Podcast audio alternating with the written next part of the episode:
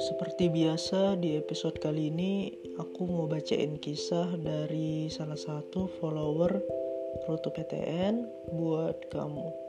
Semoga kisah yang aku bacain ini bisa menginspirasi kamu ya. Selamat malam Kak, perkenalkan nama saya Rizky. Saya SMA-nya di Batam. Saya sendiri lulus SMA tahun 2020. Jadi saya mau cerita sedikit perjuangan saya untuk masuk kuliah. Jadi kelas 10-11 saya tuh mikir maunya kuliah di teknik pertambangan dan perminyakan. Saya juga udah mempersiapkan dari kelas 10. Saya sendiri bukan termasuk dalam kategori orang yang pintar. Saya juga bukan kategori orang yang ambis. Tapi saya tahu kapan saya belajar. Saya juga di kelas itu sering dibilang malas. Tapi saya sih senyum, karena ya gitu. Saya soalnya sudah mempelajarinya di rumah. Dan terkadang saya lebih nyaman, ya seperti itu. Jadi malasnya saya ini bukan kayak malas ngerjain tugas.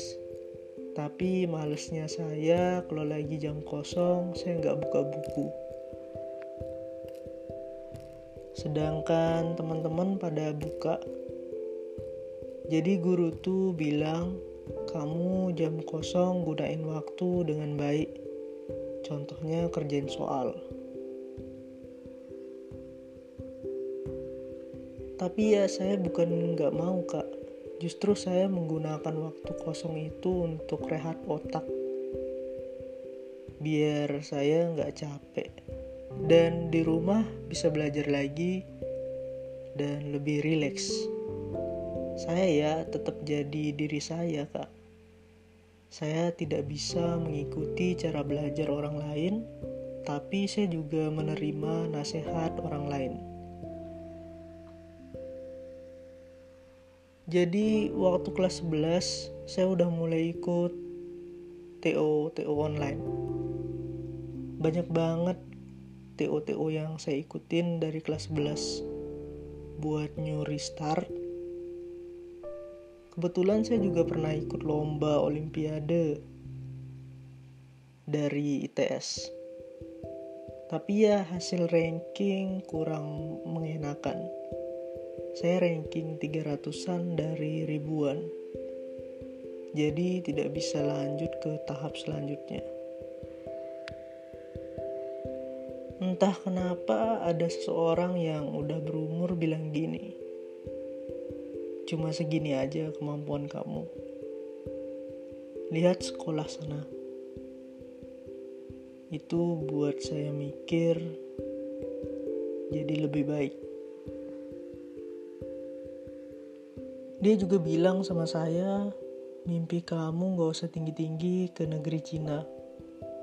Saya mikir lagi nih Kak, kok makin aneh ya? Kok seseorang dibatasin gitu untuk bermimpi? Tapi saya ingat nih ada quotes, bermimpilah setinggi langit biar saat kamu jatuh di antara bintang-bintang. Ternyata quotes ini terbukti. Saya masuk UNIF dan jurusan yang saya sangat minati. Lanjut cerita, masuklah kelas 12. Semester 2 di saat corona bulan 4 atau 5 gitu. Saya benar pusing untuk milih jurusan yang fix. Akhirnya saya mulai lihat dari dalam diri saya cocoknya kemana. Lihat prospek kerja juga, lihat-lihat video dari YouTube. Sambil saya itu berdoa terus minta petunjuk sama Tuhan biar saya bisa memilih dengan bijaksana, dan pada akhirnya saya pilihlah Teknik Kimia Universitas Indonesia. Saya mulai belajar ikut TO lagi. Saya awal-awal TO di bulan 4 kemarin. skornya rendah banget, sekitar 300-an, 400-an. Mulai masuk bulan kelima udah dapet 500-an. Masuk bulan selanjutnya mulailah stabil sekitar 600-an. Minimnya 580-an. Pernah juga dapet 700-an. Tapi tiba-tiba saya kurang yakin, karena beberapa minggu sebelumnya pilih universitas nilai kayak turun. Saya pilihlah SBM UNS dan USU jurusan teknik kimia. Terus satu minggu sebelum tes UTBK saya TO di tempat les. Puji Tuhan dapat 650-an Kak. Makin pede dong. Tibalah saatnya UTBK. Di sini tiba-tiba saya kacau Kak.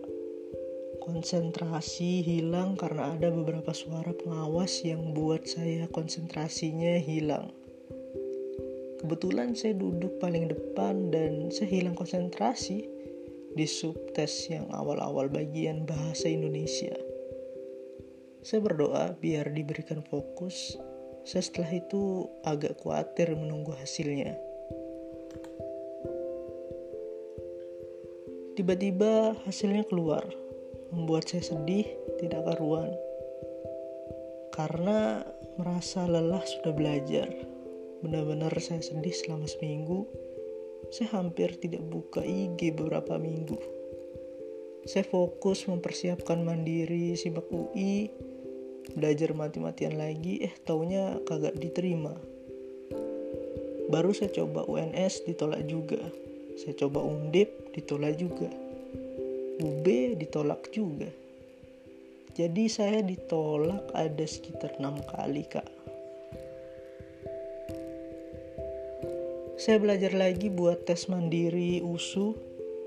Saya belajar beli soal latihan, benar-benar fokus. Saya gak pernah mengeluh selama saya kalah. Saya selalu bersyukur, saya selalu optimis. Saya selalu berdoa biar saya kuat bisa banggain orang tua. Saya coba jaga-jaga swasta, di mana swasta ini kategori yang bagus untuk universitas dan jurusan saya, termasuk favorit lah. Saya belajar lagi tuh untuk yang di tesin, fisika, MTK, IPA, bahasa Inggris. Saya berdoa selalu biar lulus.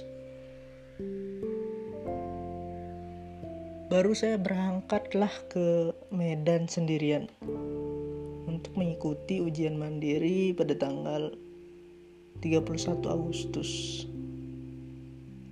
Saya juga di sana belajar karena saya tes tanggal 2 September.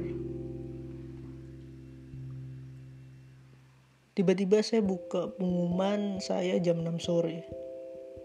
Saya lulus di universitas swasta itu di pilihan 1. Saya langsung telepon mama saya. Saya nangis sedih karena akhirnya bisa masuk universitas dan jurusan yang saya minati. Mama saya juga nangis karena melihat perjuangan saya selama ini. Akibat kekalahan itu, psikis saya melemah. Badan pun turun 5 kg karena pikiran. Tapi pas dengar